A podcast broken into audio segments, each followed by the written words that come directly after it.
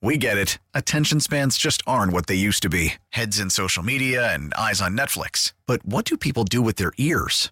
Well, for one, they're listening to audio. Americans spend 4.4 hours with audio every day. Oh, and you want the proof? Well, you just sat through this ad that's now approaching 30 seconds. What could you say to a potential customer in 30 seconds? Let Odyssey put together a media plan tailor made for your unique marketing needs. Advertise with Odyssey. Visit ads.odyssey.com.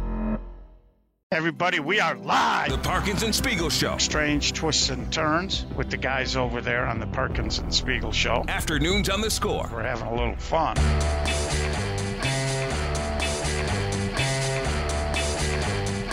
So we'll talk some White Sox. Bob Nightingale's story coming up at four o'clock. Also, a big endorsement for Pedro Grafal. One hour from now, speaks his 17th favorite ball player of his last 30 years in Chicago. It's been a lot of fun going down memory lane with that list. We're doing it every day at 4:45.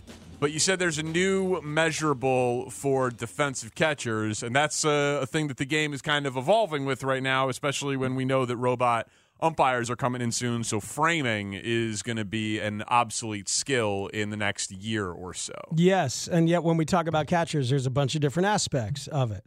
So the folks over at Baseball Savant, who have done incredible work, um, obviously over the last decade or whatever, um, came up with a Statcast metric to express the demonstrated skill of catchers at preventing wild pitches or passed balls through tracking every single pitch since 2020 Okay. via Statcast.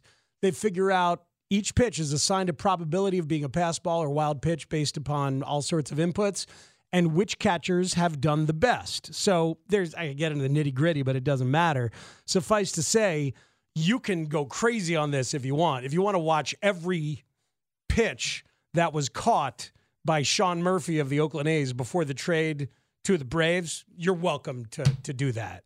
You I wanna- mean, I got plans, but otherwise, it was going to be the next thing on my to-do list. You could trust them for the shorthand and look at the best pitchers all the way down, best catchers all the way down to the worst catchers at blocking balls that could be a wild pitch or a pass ball. Number one from last year is Adley Rutschman, the rookie on the Orioles. Number one by a lot. And that makes sense with word of mouth and anecdotal. And if you watch that guy, he's freaking great at that particular skill. Apparently, via the measurable, he is the best in baseball. so let's just use it. So wait, should we? Let's do the Chicago catchers. Yeah. and the- we can start on the Cubs compared to Wilson Contreras. Yeah, because Wilson Contreras on this list is mm, pretty far down. Wilson Contreras is below his brother William. He is at number 56 of all catchers in MLB at preventing wild pitches or passed balls. right. Because this, but it's not. This is not an all-encompassing defensive metric. 'cause Nope. It's not about the arm or anything like that. No. It's just it's just about preventing wild pitches or pass balls. Right, Okay. it's just that component of catching. okay. Um, Fifty-sixth in baseball for Wilson Contreras. Right. Uh, 13th in baseball last year, Tucker Barnhart. 23rd in baseball last year, Jan Gomes. So if the Cubs are perhaps So using, not since 2020, just last year. right. Okay. If the Cubs are perhaps using their own proprietary metric to look at this, or maybe now they're They're saying we got better at at, at that skill that skill among anything else. with with both catchers. Yep. Okay. Um, Where's Yasmani Grandal? Well, before you get to Yasmani Grandal, you get to Sebi Zavala. Sebi Zavala is number 19 on this list. So I don't know if that makes sense to you, the White Sox fans, if you feel like Zavala is that good at blocking potential wild pitches or passed balls. Yeah, generally, yeah. I think he showed a lot last year that he can be a dependable number two catcher. He was a positive WAR player, I believe, last year. So Mm-hmm. yeah, he did a nice job uh, filling in for Grandal, who was hurt a lot. Yes. Um, and It's also then- by comparison to Grandal, he looked elite back there. yes, he did. Right? Like I mean, because it, that it felt like a huge upgrade, but I mean that that would suggest he's just slightly above average among you know starting catchers in baseball. Um, Not yeah, that he was a al- starter. although this has all the backups mixed in well, too. right, because Contreras was 56th, but I'm just Right. but I but like he would- so he would be a starting caliber catcher by this metric alone. Yeah, I mean, looking at this, looking at the people above Zavala at 19, I see a couple backups Yeah. You know, Danny Jansen, Jacob Stallings, Tomas Nito, uh, guys like that. So, um, i- so yeah, there's there's some backups there. So yeah, so where do we have to go to get to Yasmani Grandal as a blocker of wild pitches and or pass balls? Well, we have to go one from the bottom.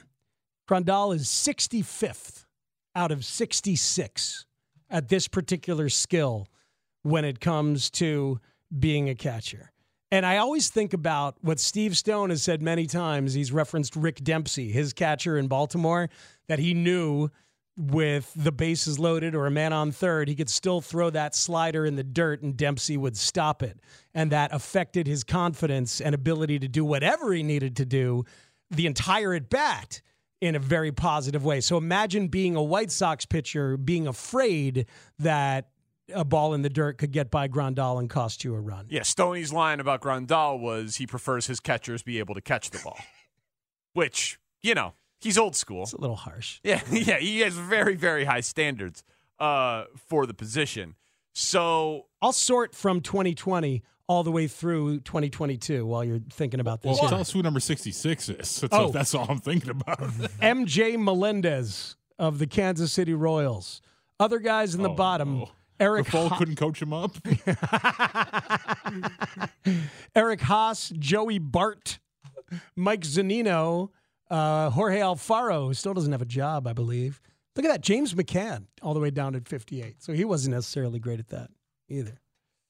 when It was the just one season, right? So grain of salt with some of these because a lot of those guys were injured. Rondal with a bad back. He's Yes. not good. I'm not saying he's good, but I'm, he's not 65 out of 66 bad because he had a bad back and bad knees. well, so last that, that's year. what I was going to ask, Danny. So so I, from 2020 to last year, where is Grandal? So I'm looking. There's a lot more catchers, That makes obviously. sense. But yeah, Control F Grandal. Uh, 91st uh, over the last three years for Yasmani Grandal. Does that make you feel better? Well, how many catchers is that? I mean, it's not great, obviously, but it's like it's like 300 catchers. Like, how many are we talking here? Wilson Contreras, 167th over the last three years. Man, yeah, not good. not good. Jan Gomes, fourth, fourth over the last three years. Hmm. So, it, assuming the Cubs care about that kind of thing and have been looking at it, the Jan Gomes signing and eventually letting him do it. Well, what? Because okay, so right. Well, the, the Cubs Tucker, clear, Tucker Barnhart, 15th over the last three years. So the Cubs are clearly doing an extreme emphasis on defense, Run prevention, like we talked about yesterday. run, run prevention. Yes. Um, when the White Sox talk about needing Grandal to, you know, return to form, It's offensive. they're talking offense. Absolutely. And we've talked a lot about how much Eloy is going to play in right. How many games do you think Grandal is catching? Um, I think, I A mean, lot, right? I think a lot. I think a lot. He also likes to, Well, no, I, I know, but that, so I and he's good. at, he's good at certain aspects of it. He's good at the communication and talking to pitchers and and the framing. uh, and the framing. Right, the framing's the thing he's probably most lauded Yes. for, but and that's but that's a skill that's going to be obsolete again by by next year. yeah, but and he's but also they just need him to be good this year. He's also a good dude in all those ways. Like that that thing that the White Sox released with Kopech and Ethan Katz and Grandal talking together. It's like it's clear that Grandal is part of building their confidence and all of that. right, but so yeah, but I, I'm just thinking about like when so they say he's gonna they they need him to return to form. They're talking offensive, Mm-hmm. Mm-hmm. Mm. so they have just conceded if he starts a hundred games at catcher, Uh, yeah, right? that's a lot. Yeah, I mean, yeah, but but you've got Eloy as your primary DH. Yeah, Va- uh, Vaughn, obviously your primary first baseman, Mm, right? I mean, he he's gonna he's gonna start. He's go- they need him. His bat in the lineup. They need his OBP in in the lineup. and he's one of those guys who ought to be helped by the shift rules. Um, the Athletic put out a thing today of like the player on every team that's going to benefit the most from the new rules. And Fegan wrote the White Sox part, and he said Grandal. Grandal said that as you're coming up in baseball, they're telling you to hit these low line drives. Then all of a sudden, they start taking that away from you, and you're kind of trying to reinvent yourself all over again. We made it. We're out of it. Is Grandal's reaction to the shift rules going away? Yeah. Well, until he sees a left fielder come line up right behind the. the, No, no, Theo's going to run out there and stop it. Yeah. Ah, Oh, I like that visual a lot. There's- who is that? The Eels made way too much money and has way too much power to have to run any, anywhere. He'll send a deputy out there. He's You going can't to buzz send- Jed. I was gonna say you can't send Jed yeah. anymore. Yeah, he could. You think so? Yeah. Yeah, Jed's like, oh, again. He's gonna I'm done being hazed. he's gonna text Jed and say, "Can I borrow Carter?" yeah, yeah. Who's your designated runner now? What's his name? Carter, Callum, what's his name? Just have him run over there. Seriously, I mean, we make jokes, but that's how it worked. Scott Harris was the guy who they used to send to go get cake. Yeah, you the know, cake guy. and now he's the he's the president of baseball ops for the Well, these- Detroit Tigers. They're all bros. They're all, you know. Lit- the, the cake guy is running the Tigers. Yeah. What they call their frat? What do they call it? oh, I forget. It was something It was really something awful. really broy, like Yeah. phi gamma strike zone, or it was like something so ridiculous. Oh, my God. Do you remember though? You remember what I'm talking I about, right? do. They had, they had their house. They Yeah. called. They had it was it was three Greek words hyphenated together. Phi Sina Playa. Phi sign a playa. in, Yeah. in 2004. exactly. I remember the- Shane is cringing so hard What right about when now. you guys say it? Like I've heard that term before, but it never sounded so nerdy as when Uh, you guys just said it right Phi Sina Playa. Yeah. and I mean, but like to their credit, Yeah. they all ended up being huge big timers who ran, run franchises and have rings on their finger. Well, that's true. so you know what I mean? Like, at least they don't just like end up like working in accounting. And they were listening to a lot of the White Stripes, a lot of Seven Nation Army. Sure. You know. And whatever you got to do to justify it. Phi sign up player. Uh, so Tony LaRusso's taking notes with Jerry at White Sox camp, but there was more in the Bob Nightingale piece that I felt was uh, worthy of discussion as it relates to the, the culture of a present day big league ball club. It's next on the score. We get it. Attention spans just aren't what they used to be heads in social media and eyes on Netflix. But what do people do with their ears? Well, for one, they're listening to audio. Americans spend 4.4 hours with audio every day. Oh, and you want the proof? Well, you just sat through this ad that's now approaching 30 seconds. What could you say to a potential customer in 30 seconds? Let Odyssey put together a media plan tailor made for your unique marketing needs. Advertise with Odyssey. Visit ads.odyssey.com.